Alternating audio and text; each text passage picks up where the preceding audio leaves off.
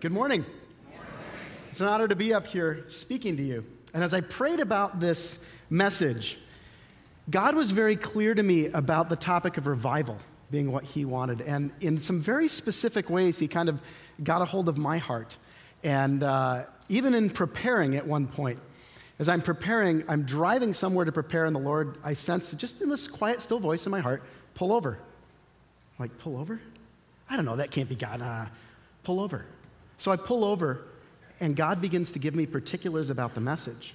And so I grab in my bag here, I grab my notepad and I start writing some notes, and, uh, and I start driving again. And then I heard that same small, still voice say, pull over. So this time I pulled over pretty quickly. I start writing some notes. And in my mind later, as I'm driving, I was 10 minutes away from where I was going to sit and do some preparation. And I'm like, God, why is this, you know, why'd you interrupt me rather than just going? And I felt like the Lord just quietly spoke to me and said, Do you think revival comes in an easy way, in the way that you want it, in the way that you like it? I went, No, Lord. Nate, do I need to put this closer here? Are we good? Okay. Let me see if I can adjust this closer because I'm hearing some feedback. Okay. Anyway, but revival coming in a way, it is not always comfortable. It's not always the way that you want it when God shows up. And today we're going to look at some historical revivals and talk a little bit about what revival is. What the Lord spoke to me about this message is that He wants to give us a taste of revival. And only He can do that. And since He's the only one who can do it, let's just take a moment and pray for that. Lord, only you can really give us a taste of revival. Would you open our hearts and our minds and our spirits to what your Spirit would speak to us today? God, would you humble us and remove barriers which would stand in the way of what you want to do in this church, in this city, and to the ends of the earth? We ask this in Jesus' name. Amen. So, if you do a Google search on revival, one of the most interesting things that came up was revival fried chicken. And I was really surprised. It's a, it's a restaurant up in Minneapolis that has apparently some of the best fried chicken. The idea is it's reviving from the old Southern way, and it's like a gourmet restaurant. And I was like, huh, I better tell Sarah Carlin about that. She runs up to Minneapolis every so often. Revival fried chicken.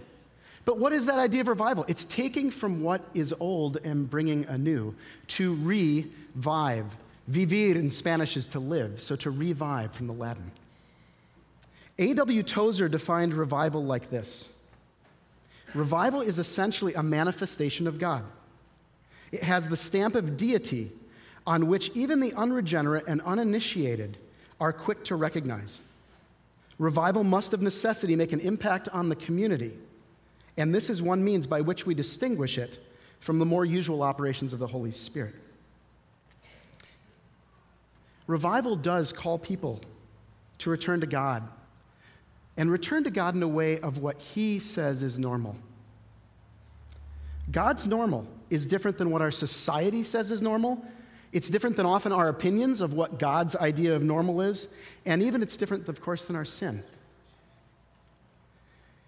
Revival is a life of health and vigor. It's a place where the Lord, it's a place with the Lord, we're passionately wanting His will over ours, no matter what that looks like. The fruit of this is a contagious life where God responds in powerful ways, even in many difficult situations.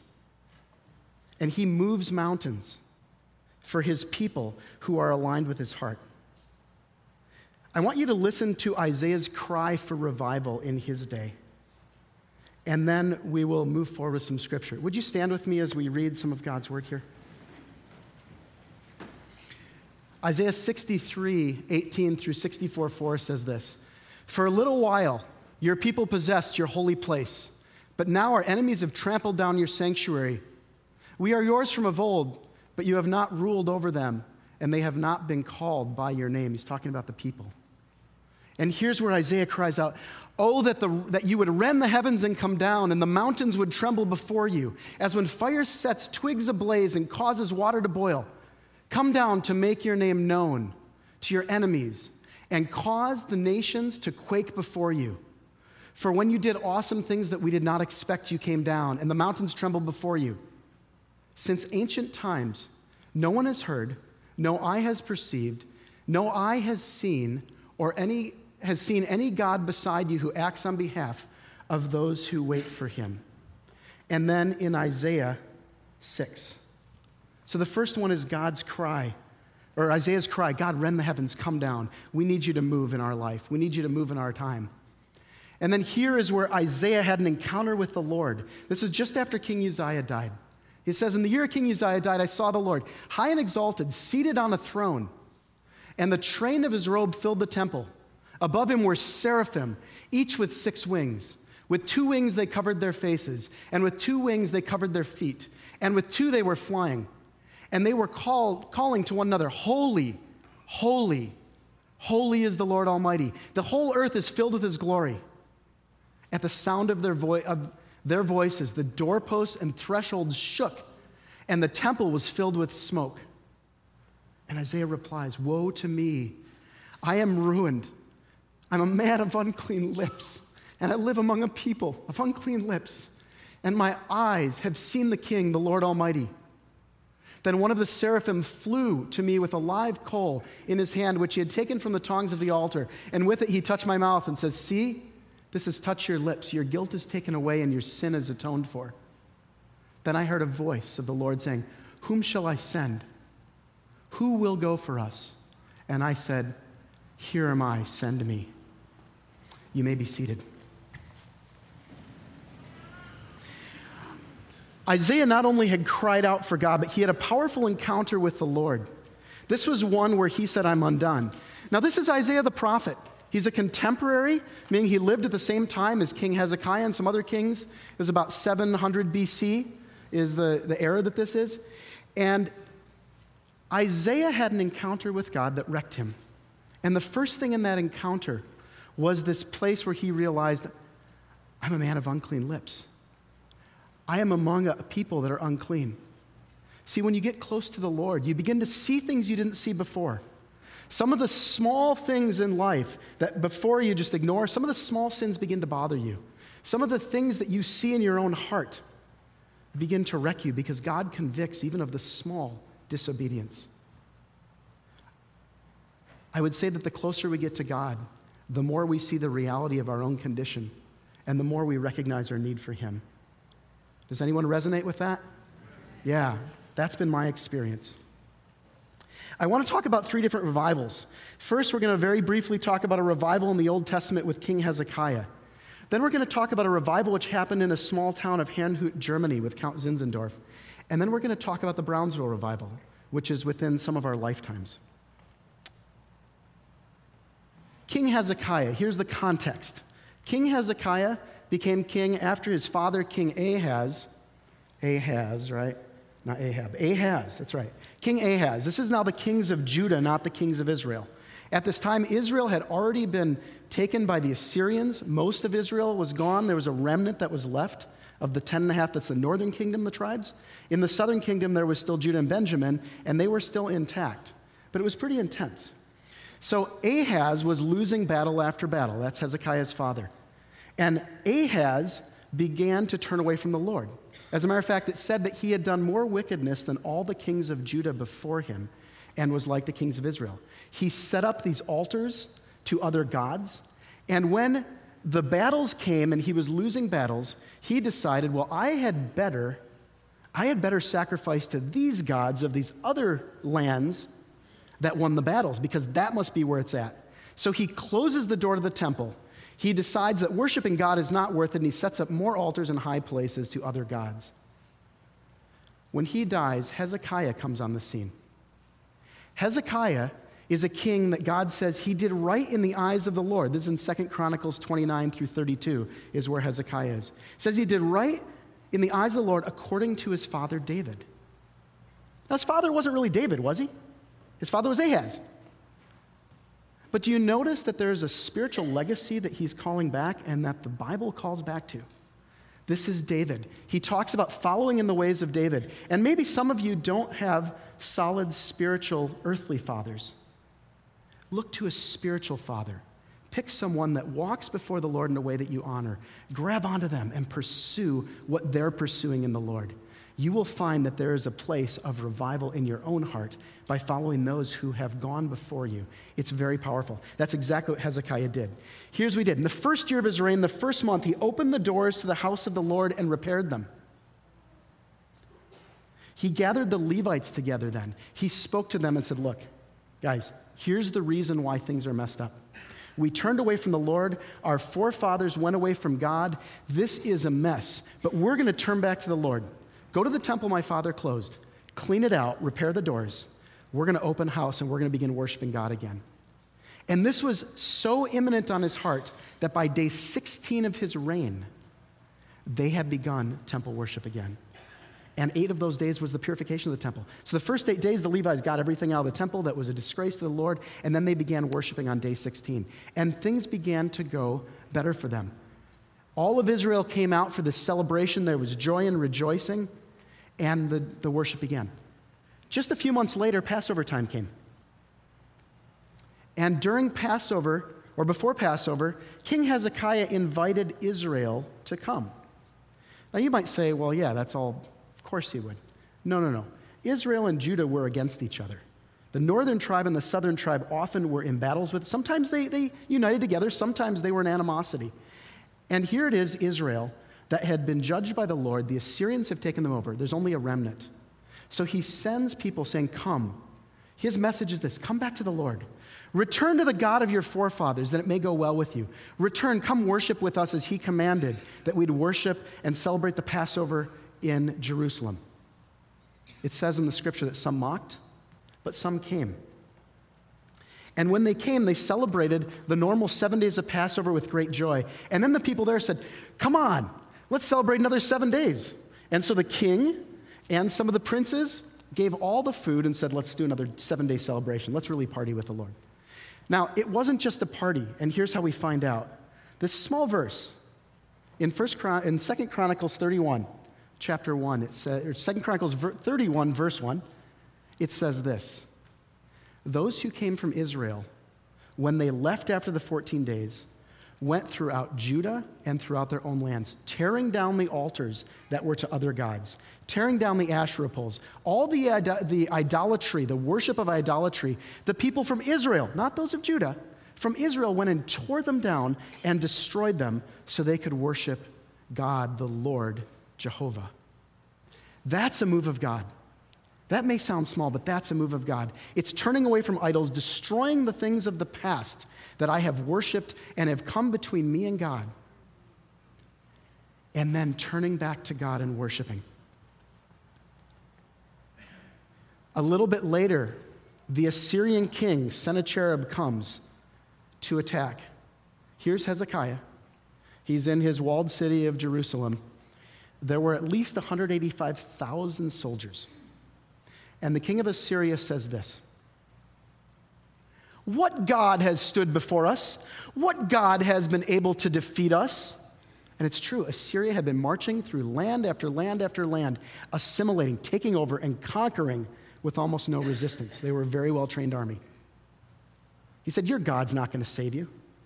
No God could save you from us. Well, I think that was a challenge for the Lord. I really do. So Hezekiah goes away and prays, and Isaiah comes to him and says, The Lord has spoken that he's going to save you from the Assyrians. Now, when you see a land, so give you an idea 185,000 soldiers, that's almost the population of Madison. Take all the population of Madison, put them in one place, surround a small place, maybe like, I don't know, this church and a few other places on the block, and see if you're going to have confidence that you're actually going to win. Hezekiah was scared. I don't blame him. I would be scared too. But what he does is he prays the Lord. The Lord says, I'm going to take care of this. He said, By tomorrow, you're going to see. And what happens? That night, an, an angel, one angel of the Lord comes and he slays 185,000 of, of the Assyrian soldiers. And Sennacherib gets up the next day goes, Oh, Let's go back to Nineveh. Let's go regroup and figure out what's going on. That was it. They never attacked Judah again in Hezekiah's lifetime. And this was a powerful place of God. Hezekiah found the salvation of the Lord. But it's because they had turned back to the Lord. With his father, they got conquered continuously. With Hezekiah, God was moving, and he was moving in power. It says at the end that Hezekiah had immense riches and honor at the end of his life. God prospered them amazingly. And I want to say this is not a prosperity gospel, but I think that some of what happens when we follow the Lord is God does right things by us. And oftentimes, when we come into these problems and challenges, it's not that our life is without problems. It's that when we come into them, God moves in ways that are beyond what we thought or we could have imagined. And He rescues us from situations over and over and over. This is the power of turning back to God. Just a few weeks ago, I was on a family trip, which I'm really grateful for. My mom invited our whole family to go to Paris. And we had a week in Paris that was just wonderful and uh, just a great time. I tagged onto that a little bit of time in Germany where I had lived before. And I went back to this little town. I shouldn't say I went back, I'd never been there, but when I went back to Germany, I went to this little town called Herrnhut, which is a town in the eastern part of Germany, very near Poland. And I went there because of history, because I wanted to see this place where Count Zinzendorf had been. Has anyone who's heard of Count Zinzendorf? Anybody? Some people here have heard of Count Zinzendorf. Count Zinzendorf actually, in his humility, led a revival. And I want to tell you a little bit about that. Count Zinzendorf was a political figure. He's a leader in the area that he has. A count, I guess, has certain land and all that. Um, he was always a Christian growing up, always a man of prayer, it says, if you look at the journals. This is now the 1700s that we're talking about. And in 1724, he had returned from education at a pious uh, denomination, uh, uh, university called Halle. And he became a lawyer, and he was working in, in a place about, by car today, it's about an hour and 15 minute drive called Dresden. Back then, it was probably a day's run. Especially in the Autobahns in Germany right now, you can get everywhere fast. It's amazing. Unlimited speed is wonderful, I gotta say. So, Count Zinzendorf is approached by a guy named Christian David, who comes from Moravia. This is the Moravian church, and they are people who have gone away from traditional religion and felt a call from God to worship God a little bit differently than the local church. And uh, they were being persecuted. And this was, they were persecuted for about three centuries, actually. It was in the 1400s when this began. And this guy, David, found Count Zinzendorf and said, Can we move to your land? We're being persecuted. it was just a few families. And he said, Okay. And what happened is that the word got out that if you were persecuted as a Christian, you could come and live where Count Zinzendorf is. So by the end, a couple hundred people had moved to this land. David himself went, it says in, his, in the journals, no less than 10 times back to grab people from Moravia and say, hey, we got a better place where you're not persecuted. Well, there were many denominations which were there, even in those days. There was Baptist, there was uh, the Moravian church, there were just a whole variety. There was the Catholics, Lutherans, and there began to be infighting. And the infighting got so strong that Count Zinzendorf, who had the land, the, uh, some people, some leaders who had come, called him the beast, and called this from, from Revelations, called him the beast, and the pastor of the church that he was going to, he called the false prophet. So this was getting a little bit out of hand. All they heard was animosity. And so Count Zinzendorf went door to door to ask people, Would you come back to the Lord? Would you return to the ways? Can we simply focus on what we agree upon in the Lord? And that was kind of working, but there was still some animosity. So, being the lawyer he was, on May 12th, 1727, he draws all the people together and says, We're going to sign a pact together. I want everyone to sign. You're on my land. You're here by my grace. We're going to commit to not arguing and not infighting on theology. We're going to commit to agreeing upon the things which are central to our faith.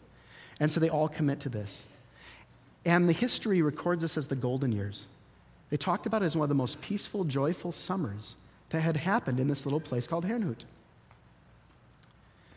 During this time of unity, they began to pray together, not apart. And God began to move. It says that they had this experience, I believe it was April 13th, after a couple all night prayer meetings. They have this experience with the Holy Spirit that they could only describe as the second Pentecost. They were not expecting it, Some of their denominational views wouldn't even say that this would happen today. And yet, the Holy Spirit moved on them in such a way that they were rocked to the core. And they began to return to God in powerful ways, more than just in a place of peace. A few days later, 24 men and 24 women agreed that they would start praying around the clock in shifts. And they called it the hourly watch. This hourly watch continued from generation to generation. It actually went on 100 years. More people joined, but there was 100 years of nonstop prayer. And that was very, very powerful. I think I have some pictures here of Herrnhut. This is Herrnhut. It's just a little map. It's a small little town in Germany. Let's go to the next slide.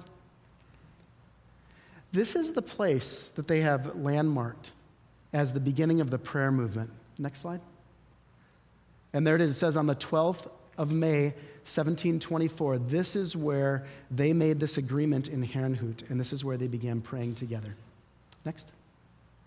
That is a bust, I guess. Is that what it's called? I don't know. Sculpture of Count Zinzendorf and who he is. Just give you a little context. So they began to pray, and the first five years of prayer was just laboring. It wasn't really anything super exciting. Not a whole lot was happening. But after five years, one of the guys had a dream. And in his dream, there were slaves from the West Indies that were crying out for salvation in his dream. And he and one other man went to figure out can we get to the West Indies, which is the Caribbean, by the way. So the Caribbean. And they were ready to sell themselves as slaves just so they could bring the gospel. That's a level of commitment that we don't see very often. They didn't end up having to sell themselves into slavery. The lore is that they did. They didn't end up having to do that. But what they did is they were able to get to the island. They had to go through a whole bunch of hoops to get on a ship to even go over to the Caribbean. And when they did, they established a work of the Lord, and there were many, many people converted. And they say that when the ship was sailing away, their intent was never to return. And here's what the cry was it was that the Lamb would receive the reward of his suffering. That was their heart. And five years of continuous prayer will change your heart. But the prayer went on and the movement went on. A hundred missionaries came to the Lord in the first 25 years. And this pushed a man named William Carey, who was in the Baptist movement, who said, he got his leadership team together and said, This is unbelievable. The Moravians are doing what we should be doing. We should also follow their lead and send out missionaries. And so, in this little town of 300 with Count Zinzendorf, in this prayer movement, missionaries began to go out, and it stirred other denominations also to begin to do missions. And that is the beginning of the evangelical modern missions. This was all in, Count, in this little town of Herrnhut with Count Zinzendorf and the people, the Moravians. Charles Wesley came across the Moravians. And Charles Wesley was going over, this is kind of a funny story. He's on a ship going over to be a missionary. And he recognizes that these Moravians are really kind and great people. And he's like, what's, what's going on? And then the ship goes through a storm, and these waves begin to hit over the bow. And one of them cracks the sail. And people are scared, they're screaming. And yet, this small group of Moravians is just there worshiping God. They're just there quietly praying and worshiping, even as some of the, the decks are getting flooded. And Wesley goes to them after the storm. And he goes to the man, Weren't you scared? And he said, No, by God's grace. And Wesley answered, Surely the women and children were. And the Moravian leader answered, Our women and children were not scared. We're not afraid to die. And this perplexed Wesley. This in his heart stirred things, and he's like, What is going on? It was so intense, he couldn't get, it says in his journals, he could not push it away. So he goes and he finds a bishop, a Moravian bishop in the U.S., and talks to this guy. And the guy said, Do you believe in salvation? That the blood of Christ saves? He says, Yes. He said, Do you believe it for you? And Wesley said, Well, I think so. And he said, Do you have an assurance of salvation? And Wesley honestly said, I don't know if I do. Wesley, several months later, returned back to Europe, and on the ship, he writes that that was the place where he realized and got assurance of salvation, and he became like the Moravians. He went and visited the Moravians along with George Whitefield, and they said this place was amazing. They're like, this is like heaven on earth. We want to stay, but God has called us to another vineyard to work in. They encountered the Lord in a powerful way. And it changed Wesley and it changed his message. And it wasn't long after that that Wesley and Whitefield led a revival in England. This is contagious. The move of God is contagious. To sum up about Herrnhut, in the hundred years, this is about five generations that were praying and praying and praying, this town of 300 both attracted people and sent over 1,100 missionaries around the world. This revival truly impacted the world. Now, not everything in, in revival is exciting. A hundred years of prayer. Can you imagine being sent as a missionary, knowing people are praying for you 24 hours a day, seven days a week? Boy, that's a confidence that I'd like to be sent in. Let me show you a few modern day pictures of Herrnhut.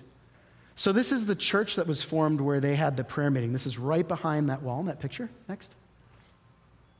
This is from a little tower. I took a picture. That's the church and the town. And something that is interesting, it's in a very beautiful area. I don't know how to describe this other than to say there was a lightness in Herrnhut. There was, it just felt airy and open. And it felt, the green grass seemed to be a little greener, the sky seemed to be a little bluer. And it just seemed that God's life was there in a way that had permeated that space. And this was just my experience, and I was like, eh, you know, maybe that's just me. So I asked, I stayed with, with uh, Youth with a Mission, and I asked them, and they said that's a common experience when people first come to Herrnhut to realize that there's something very different about this town, and that there's a peace and a joy and a rest in this place. There's a little more of the, of the countryside. Next. I was kind of touched. It's just a car, and you can see there's a little sticker on it. The next slide shows a, a blow up of that. This is still their motto let our lamb, our lamb is conquered, let us follow him. This is the Moravians, and this is their, their cry. He's worthy of it. They see the king of their church and the head of their church as being the lamb, which is Christ, who was slain. Next. This was a place called Jesus House, which is Jesus' house, where they have begun to do regular prayer meetings again, three times a day, prayer and worship of the Lord. Let's go to the next slide. This is now at YWAM, uh, where there was, we were having a party. It was great. And uh, playing some silly games. The next slide. And this is where the losers of the games, I didn't know this, got pies in the face. So I was one of them with one of the winners who smiled and shook my hand. So there we are. Anyway, a great time in Herrnhut. It was a powerful place. I expected God was going to move in this incredible way in my heart coming to this place. What I found instead was peace, joy, and rest in the Lord and a desire to follow him more closely. That was the impact that Herrnhut had on me. I want to switch to the third revival. I want to talk about Brownsville. Brownsville Assemblies of God is in Pensacola, Florida. And on Father's Day 1995, they began to have a move of God when they had an evangelist come. This evangelist, Steve Hill, had been to Trinity Brompton in England, an Anglican church which was going through revival. Steve Hill had been in some revivals down in, um, in Argentina with Carlos Anacondia. Some of you might know that name if I'm saying it right. And, uh, but he never felt and experienced manifestations of God. He'd pray for people, people would fall over, all sorts of stuff. He goes to Trinity Brompton, this Anglican church. And it's known, by the way, it's best known. You know the Alpha course we do? for new believers or people who want to know about their faith? That came out of Trinity Brompton in England. That's where we get that. A guy named Nicky Gumbel and Sandy Miller. So Steve Hill hears about this. He goes over, he gets prayed for. He has never been what some Pentecostals call slain in the spirit, right? The power of God overcomes you and you fall down. He had never had that experience. Matter of fact, he was kind of one of the guys who go, nothing's going to shove me down. I'm, I'm a tough guy. And he goes, wham, he's down. He's out for six hours in the Spirit. God begins to do things in his heart. He comes back the next day and says, Pray for me again. I don't know what that was, but pray for me again. Pray for me again. And he is transformed by the power of God in his own story. he comes home, he tells his wife over the phone first, yeah, yeah, all this great stuff happened. And when I get home, I want to pray for you. She's like, yeah, okay, Steve, you know, whatever. You know, his wife knew him pretty well and knew that this was probably just something he was excited about. And so, in his own words, and his wife was there when he was telling this testimony, he starts laying hands on her. He doesn't even touch her. And she goes falling back and screams, The power of God! And she was impacted by the power of God. What is that? I don't know, other than the power of God. Why God has, why that manifestation, why these things happen, I don't know. I don't know. But some of them are humbling. Some of them change our perspective in how God works with us. So I, had, I didn't know anything about this revival. It begins on Father's Day 1995. I had never heard of it. I had actually really given my heart to the Lord a, as a committed Christian and said, Lord, I want to serve you and with all costs, as best I know how, in 1996. So this revival had started before then. And shortly after I'd really made this commitment in my heart, I became a leader of the youth group with four other people. And this was in a church in Germany. It was a missions church. It was a really amazing place to be and to grow. Pastor Ken and Peggy Craik had been missionaries uh, or um, pastors for over, at that point, over 35 years. They were in their 50s. They went to the mission field when they were 18 and 19. And I was just awed by them. And they had such wisdom in the Lord. And I learned a lot from them. And so he, after about two months after I really gave my heart to the Lord, he gathers this group and says, Hey, I want you guys to start a youth group. We don't have a youth group, and we really need to reach our youth. So I was like, All right, I'm in. And there were four other people who were in. One of the people was this soldier in the military named Daniel. And much of our church was military. And Daniel had been a Satanist five years before. Daniel had come into an encounter first with Satan and then with God. His encounter with Satan was he was worshiping Satan. He was part of the satanic church. He thought that was great. He loved the power as he would talk about it the power and the rush he'd get, and the things he could do to people. And he was in his room one night, and in his own words, he said, Satan appeared to me. He said, and it was so dark and so heavy and so nasty, it scared, he said it scared the snot out of him. He said it actually scared him from following Satan because Satan wanted to make a pact with him at that point, a lifelong pact. And he got scared. He said no. And then he goes, a couple days later, he goes and climbs a mountain, gets to the top of this mountain. And he's like, God, if you're real, come show yourself. Come on, God, you show, you prove yourself to me. Nothing. God, if you're real, move this big stone over there. Nothing. And he begins challenging God. If you're real, if you're real, if you're real, and nothing happens. And then he says this God, if you're real, I need you. I don't want to serve Satan. He scares me, and I don't want to be in his grips anymore. Would you change my life? And that was a place where Daniel gets saved. And Daniel begins fellowshipping in a Christian church, starts getting discipled. And now here he is, fast forward five years, a soldier in Germany. I think he was about 24 years old. And that's where, where I was, I think, at that point, or 25. And we're brothers in the Lord. And, and this is where, when I first kind of got committed to Christ, I didn't know what to do with myself on a Friday or Saturday night. And I went to Daniel. I was just used to going to pubs and hanging out and partying, and that was just fun. And I said, Daniel, what do Christians do on a Friday or Saturday night? He goes, I don't know. Oh, it was a Friday night when we were together. He said, Oh, I guess we hang out together and do stuff. I'm like, yeah, that's cool.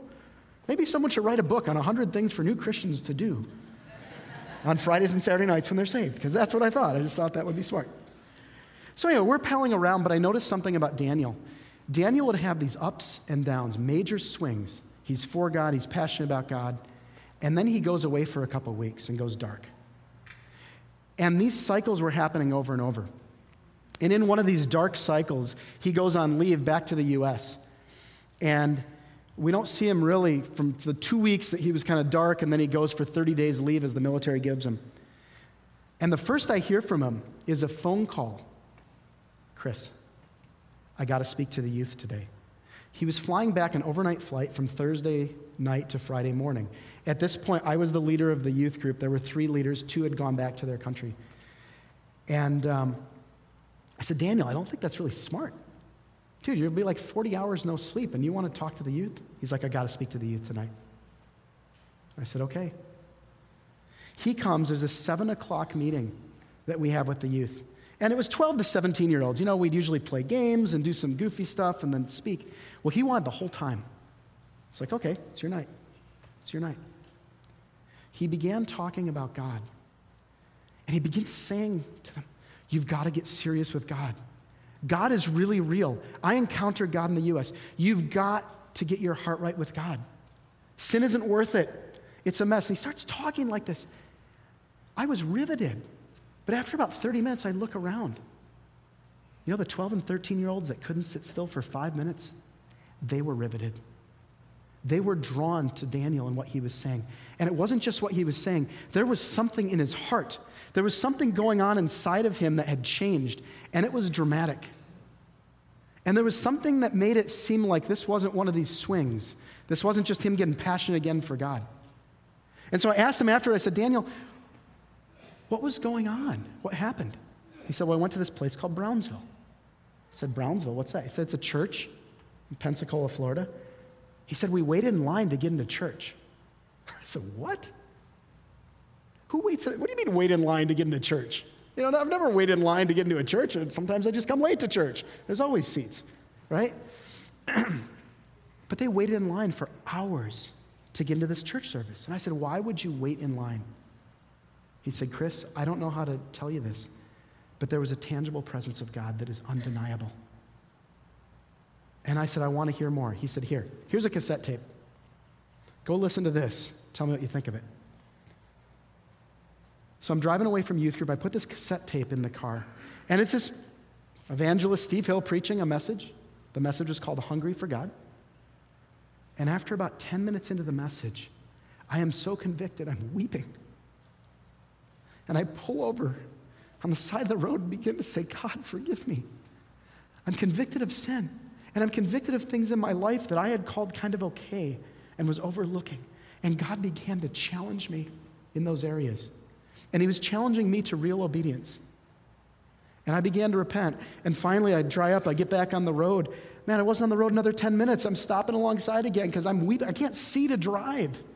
It's so powerful. And this is just some cassette tape of some guy preaching. The Spirit of God was moving. And He was moving in my heart in a way that was undescribable, amazingly loving, and yet amazingly convicting. I think it was three times more that I had to stop that tape because it took me a couple days actually to finish it because at a certain point you're just wrecked. like, I can't hear any more of this. I can't. I, I God, what do, what do I do with myself? So, because of that, and because I watched Daniel, and Daniel consistently was running after God, there was no more ups and downs. It was amazing. I said, I need to go check this out myself. So, in March of 1998, I grab a buddy and I say, You want to go? He's like, Yeah, I want to go. So, we, we purchased flights to Pensacola, Florida from, from Frankfurt, Germany. And we go. Our Tuesday, they, their, their structure was this Tuesday is prayer meeting. Wednesday night, Thursday night, Friday night, Saturday night, revival meetings. Sunday morning and afternoon, church. And then they take Mondays off. Then Tuesday's prayer meeting. Wednesday night, Thursday night, Friday night, Saturday night, Sunday, revival and church. And then Monday off. So it's a pretty intense cycle. They would open the church at 7 p.m. The, the, service started at 7 p.m. I guess they'd open it probably at quarter to 7. But people would wait in lines before that. So we go to Tuesday night prayer, powerful time. It lasts about two hours.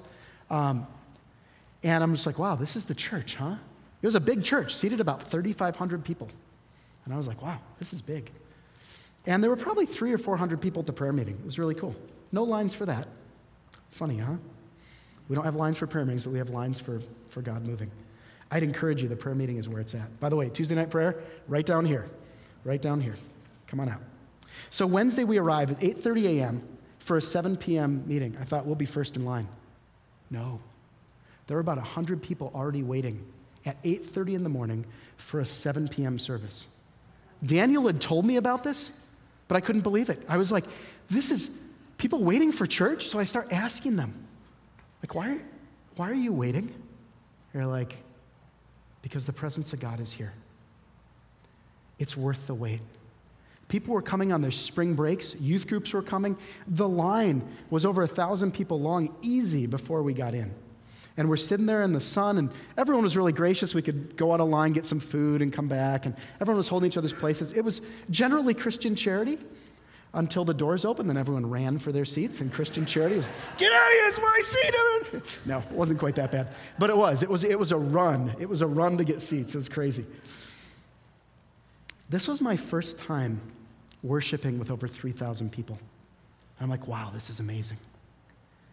And I could sense something. I could sense what I thought was a presence of God, but I didn't know if it was just that or worshiping with 3,000 people, because that was kind of heaven on earth in a way I hadn't experienced.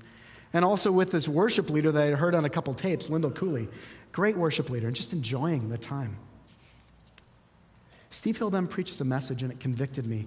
And then he does an altar call. And what I can say is during this message, I experienced something like what Isaiah talked about, where there's a nearness of God, and all I could see in myself was my sin. And I didn't want it in the way of me and God. There was such a holiness, there was such a powerful presence of God that I want any, everything out of the way of relationship between me and God. And Steve Hill in his altar calls, he says, Come, run to the altar, run to the altar. I'll tell you, I wanted to run. It was that, it was that urgent in my heart to deal with God and to get sin out. And there was a guy walking in front of me like this, and I almost was tripping his shoes because I wanted to run. I needed to get there. And there was an urgency of confessing my sin and being free of that, that smut, that, that dirt in my soul. The amazing thing is that it's been there, it had been there all along. But I was at a place where the encounter with God, I think of it like a glass, a window. You know, at night when you look at a window, it doesn't look dirty. You look out, it seems fine. But when the daylight and the sunlight comes, you see every imperfection and every piece and every bit of dirt. And it was like that. It's like I was seeing some of the dirt in my own soul. And I'll tell you, the smallest little things I didn't want to have between me and God. And it was an intense place with the Lord and I repented. They prayed for me. I began to shake. I hadn't known what shaking, I mean, it's kind of weird, right? Why shake? I don't know. Except it's recorded in Scripture several times where people shook before the Lord. It seems to be something that is a common experience. We went back on Friday, and we went back actually on Thursday and on Friday. On Friday was the baptismal services. And the baptismal services were the best service. It was like this they had a baptismal back there, and they put a microphone, and they almost didn't need anyone to preach because these were testimonies of people getting saved. They limited it to 25 people a week because the, otherwise the service would go on all night long. And the first 25 people that got saved that week would give them the baptism, or those who wanted to be baptized. And there was always more than 25 that wanted to be baptized each week. It was a powerful move of God. I want to give you a little bit of a taste of Brownsville. That there's actually videos on. And I want us to watch just a two or three minute video here, which was made from the 20th anniversary of Brownsville. So this is, it started in 1995, so it's about 23 years ago. It went till just about the year 2000. And so here's a snapshot of what was going on there.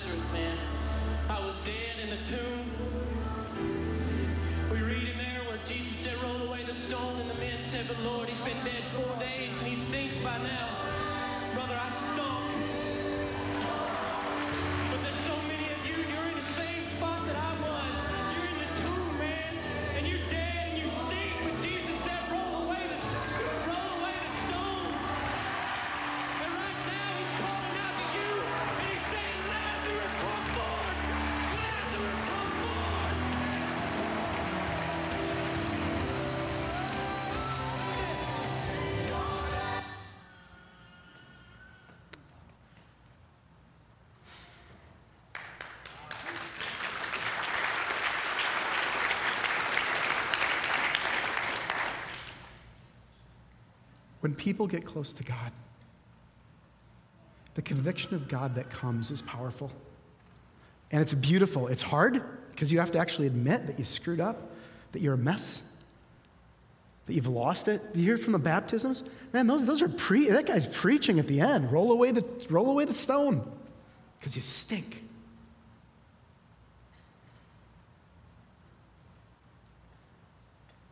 We all need to look in the mirror with God and not judge by the world around us, not judge by what, what our culture says, not judge by some encouraging words. Oh, it's okay, everybody sins, everybody messes up. Well, that's true. That's not God's heart for people. It never has been. His heart has always been a pureness. His heart has always been not to stay in sin, but to walk away from sin, to get out of sin, to walk away from the things that wreck you. Sin is like putting orange juice in your gas tank, it just doesn't work. The engineer who designed the car knows that it runs on gas. And God, who designed us, know what we run on best. It's truth, and it's honesty, it's integrity, it's purity, it's life. And that is where we get life abundantly. It's not in our mess that we continue to justify. I'm pleading with you today if there are things you're justifying in the Lord, go face to face with Him. Let Him confront you. He's seen it all along. He has loved you in the midst of it. It doesn't change one iota, His love for you. It doesn't change anything about who you are in Him. It just brings the freedom to draw closer.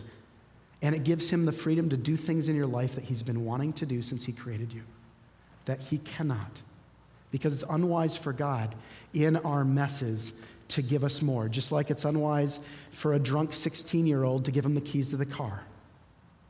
God knows what we're like, and He protects us from ourselves and from others. He's a great God, but He wants, he wants the freedom in our own hearts that we can come close to Him. Let me tell you a little bit about the impact of my trip to Brownsville that you got a little bit of a taste of. And by the way, go on the internet, Google Brownsville Revival, you'll get all sorts of stuff. Watch some of the baptismal services. They have hour long, there's probably 20 of them out there, 20 hours worth of baptisms. And they're just as powerful as what you're seeing here.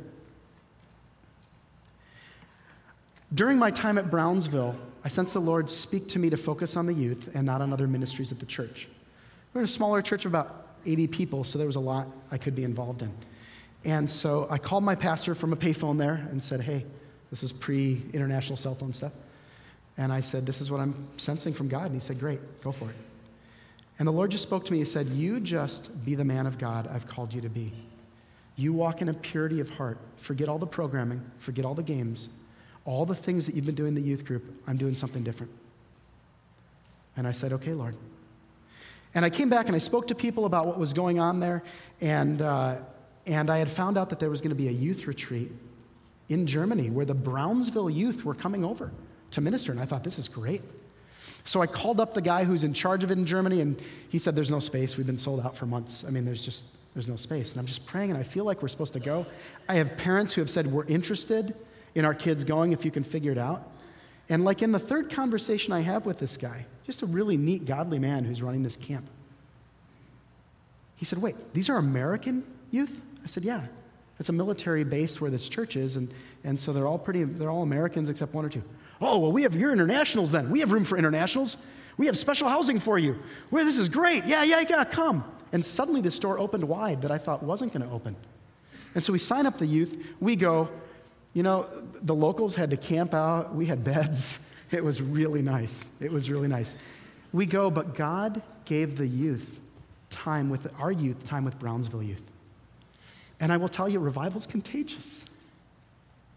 Our youth, we went up and everyone's arguing about what music, and I want to play my music, and I want to play my music. It was a six hour drive, which is a long drive when people are arguing about music. Hats off to Derek and Joe, you know. God bless you.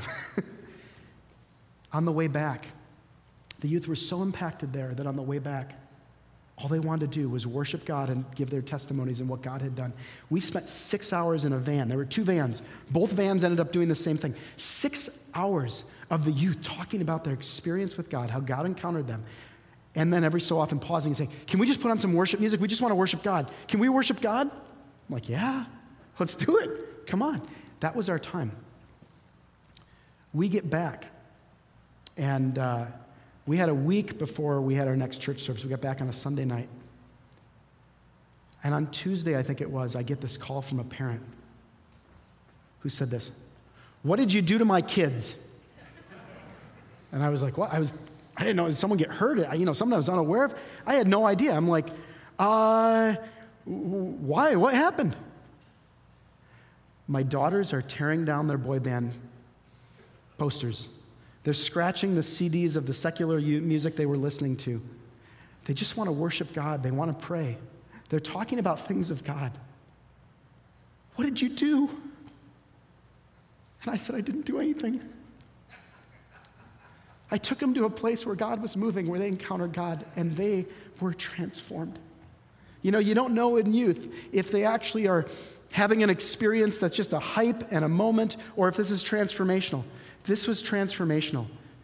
Three of the youth who had different plans decided to go to school for ministry after that. Their hearts were for the Lord. And this was happening over and over and over in the youth. The youth began to pray and have prayer meetings that they because they wanted our church to experience God like they had experienced. We got together. The, the pastor let us have a Sunday. They got together on a Saturday. The, the, the youth wanted to pray. We got together. They prayed for three hours straight, saying, God, would you move on our congregation? God, would you impact our parents and the families there like you impacted us? God, we desperately need you. We can't just play church anymore. We can't just go on day by day by day. And God answered us. When we had this service, it was their testimonies and God began to move. Shortly after, like the second person starts giving a testimony, one of the adults comes up and just comes to the front and lays down and weeps, weeps before God. And other people were following suit. It was like we probably had 10 people in a church of maybe 80 that had been moved by God so much by what had happened in the youth that they themselves were repenting. And that's contagious. Revival is contagious. Revival is interesting because it happens in an individual heart but then it also happens more globally. When God moves in our heart and in our lives, and we get a hold of who He truly is more and more and more, we don't look like the world. We actually look different. And there's something maybe weird about us, but contagious. There's something that maybe people like, that is a peculiar person. And the scriptures describes this, right? If you look in 1 Peter, it says, we're a peculiar people. I think that's God's intent. Not to be weird for weirdness' sake, but we're peculiar because when you follow the ways of God, it's countercultural. It doesn't fit in with the streams that we have. During this time, we began having meetings. Uh, one of the one of the parents, the, the youth's parents, loved to have singles over, and there was a group of us that were single, and, and we just hang out, a lot of us 20 somethings. And I told them about Brownsville, and they wanted to see a videotape. So we agreed that 9 a.m. that next morning, we're going to watch this videotape. So we watched this videotape, and the worship is powerful, the message is powerful. And when it was done, people were like, whoa, this is really powerful. I'm like, I told you. This is really powerful. And you could just sense the Spirit of God moving through a videotape. That was out of my, you know, I didn't think, why would God move through a cassette tape or videotape? I don't know, but He does. and it was powerful. And we began having these weekly meetings. I brought back like 20 videotapes. You know, I was like completely wanted to see more of what I had experienced. And so it became every Sunday at 9 a.m. we'd meet. Now, our church was in the afternoon at 4 p.m. So we would meet at 9 a.m. We'd watch these videos. And after we watched these videos, we began to pray for one another. People were healed. We had a guy who came who was having demonic oppression, and he began to manifest demons, and those were cast out, and he walked in new freedom. It was just, this was happening, and other people from our church said, Can we come? Can we come? We started getting this crowd on Sunday mornings. We actually had to set an alarm clock for 2:30 p.m. So that way we would stop after five and a half hours, we would get some food and get off to church. It was about a 45 minute drive to church. And that was our Sundays. All the things that were important to us, that we thought were so important in the world, got set aside because there was something much greater that we were pursuing, and that was the Lord and His nearness. It was a very powerful time. What's common in these revivals? First, people turn back to God's ways, forsaking sin and wickedness. People's perspective changed, and a desire to follow God's ways became the center. And the things that they had put before God, I'm going to call them idols for now, things which became more important than God, became less important. Their ways became contagious in all three of these revivals to those who came in contact with them. And God blessed their return to Him and moved in their lives and the life of the local community and beyond in each of these three revivals. So, what should we do? How do we respond? First Chronicles 7:14 says this. Sorry, Second Chronicles 7:14 says this. If my people who are called by my name, that's all of us, will first humble themselves Folks, we're not going to have a revival or a move of God if we're proud. It just doesn't work. It says God resists the proud, but gives grace to the humble. This is a place of saying, God, I want you. You are worth it, no matter what the cost, no matter what it looks like. I want you more than I want my ways, more than I even want my idea of who you are. You may be surprised by who God is that you didn't think he was. To humble ourselves, to pray Prayer is a key to revival. Prayer, God answers prayer. I don't know of God moving outside of prayer. And God does powerful things when we pray. It's why Tuesday night prayer meeting, Tom always says this, and I agree, it's the most important meeting at this church each week. It's Tuesday nights downstairs, not here. Because it's the fuel by which all of this happens. And it's the fuel by which God moves. We humble ourselves and pray. Then we seek his face. We go after who he is we go after him for who he is. And we turn from our wicked ways. Yes, the wickedness that's in all of us, we turn from. We say, I'm not going to do that anymore. I'm going to turn from that temptation and go the other way. And I'm going to begin a life that will honor God, or I'm going to change in that way. It says, when we do this, then the Lord will hear from heaven. The Lord will forgive our sin, and the Lord will heal our land. Folks, we have a divided place. We have a divided country that's politically divided, that's angry, that spins lies about each other. There is so much garbage. I can't watch regular news anymore. It's, it's so much worse. It's worse than a tabloid. It's worse than the. I remember when I was growing up, there was the Enquirer. Inquiring minds want to know, right? I think it's worse than the Enquirer now. I think it's that bad. It's not even based on fact. It's like some rumor that they want to develop as if it's true, and I'm just, I'm sick of it. I can't watch it. When I was in Herrnhut, here's what the Lord spoke to me at a time of intercession. He said two things. One is that very powerfully, he reminded me this is the dispensation of grace. And that's a fancy way of saying this. When God sent his son Jesus to die for us, it opened up a door where we do not have to do temple sacrifice you know, when in the Old Testament, when they had to sacrifice a goat, that cost them something. That's part of their livelihood. When they had to bring a heifer, that's a cow. I don't see too many farmers giving up a couple of heifers each year just for sacrifice for God. That is, there was real cost to that. God sent his son Jesus for that sacrifice, that ultimate sacrifice, that we now, by grace, receive him. It's a free gift. That is the dispensation of grace. We are in that season. Until he comes again, we're in that season. But I think we sometimes take it so casually. Oh, God's gracious. Oh, he'll forgive my sin. I can just, I can mess around and I'll, get to God later. That's taking Christ's crucifixion and what he did on the cross. That is taking it in vain. That's making empty what God did for us. It's so easy to do, and I'm guilty of that. But I want to urge you, as I urge myself, let's not do that, folks. Let's not do that.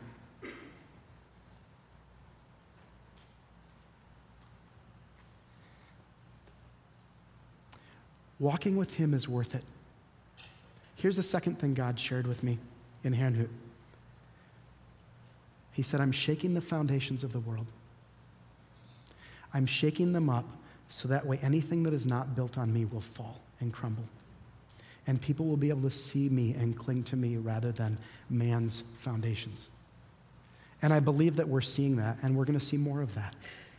We're going to see more of the foundations being shaken and we're going to see more turmoil in this world, I believe, so God can have his bride. And so that way people will turn back to him. So let me do this. I'm going to close with a couple altar calls. The first one is this. Would you stand with me?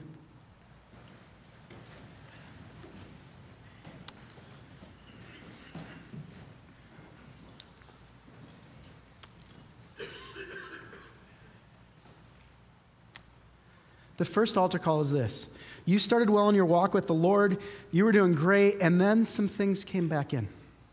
And then sin crept in. And, and this could have been 20 years ago. This could have been 30 years ago. And you begin to get tolerant of the things that God says are not okay. And you begin to let those come into your heart. This is the time of repentance. This is the day of salvation.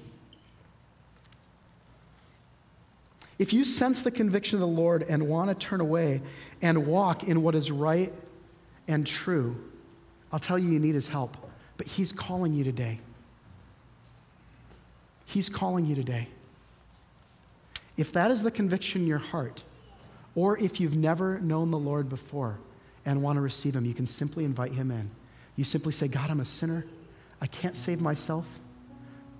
You went to the cross to sacrifice, even if it had been just me, just me, you would have died on the cross. God, would you change my heart? Would you free me of my sin? And if you're here and you've walked away from the Lord, or if you've just let things creep in, there's freedom today. I want to encourage you to repent of that. Repenting is this repenting is this is what I'm doing, and I'm walking in sin, and it's really turning the other way and saying, I am not going to continue in that. It is asking forgiveness and confessing, yes. But it's also purposing in your heart to not stay in the same behavior, but to change your ways. God is available for forgiveness.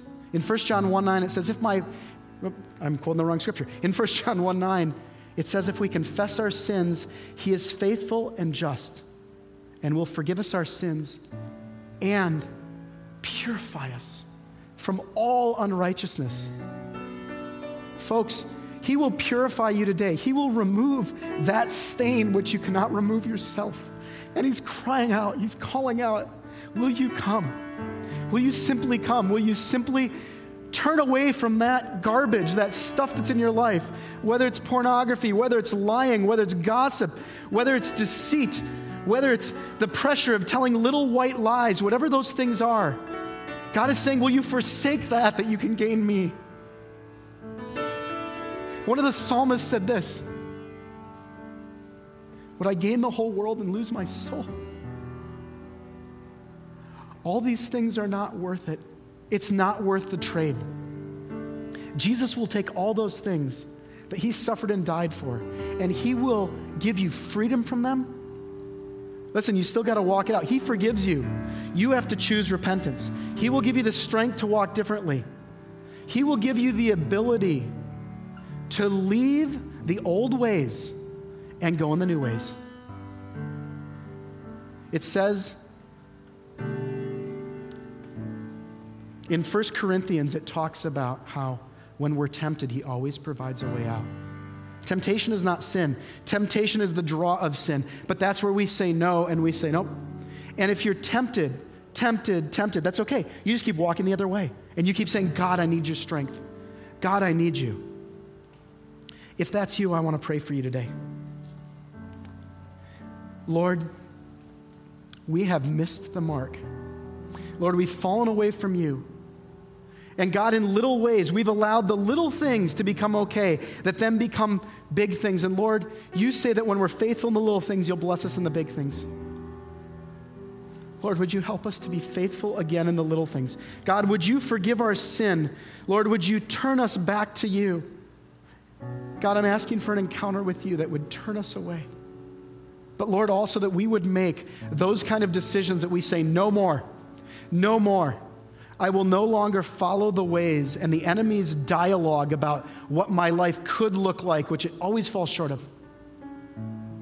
Lord, help us not to be like Daniel and have to get to the point of having an encounter with Satan that scares us away from him.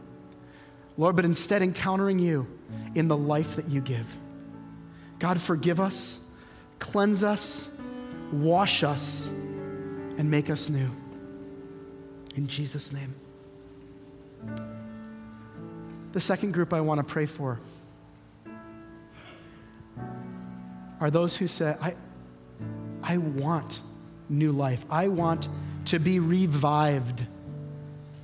I want to live again afresh in the ways of the Lord. Oftentimes, the first one comes and then the second one comes, right? First, we repent, and then God comes to us in ways that are powerful. If that's you and you would like to receive a fresh touch of the Holy Spirit, and I'm praying it's more than that, a taste of revival, as He said, would you open your hands to receive that? Lord, I'm asking that you would move in power. God, I'm asking that you would give us encounters with you, like what Isaiah had, God. Like what Daniel had in Brownsville that changed him from being in and out to being consistently after your heart. Lord, encounters that took some young people in a youth group and changed their hearts as such that they said, I want to give my whole life to serving the Lord. God, would you give us encounters which would break our plans? And Lord, that would draw us instead to you. Lord, we need that. We can't live on dry religion, Lord. We need the Word and the Spirit. God, give us that today. We ask for that in Jesus' name. Amen. If you want to come and pray, the worship team is going to continue. The altars will be open. Come and seek God. Listen, prayer is the key to this repentance and prayer. Thank you so much.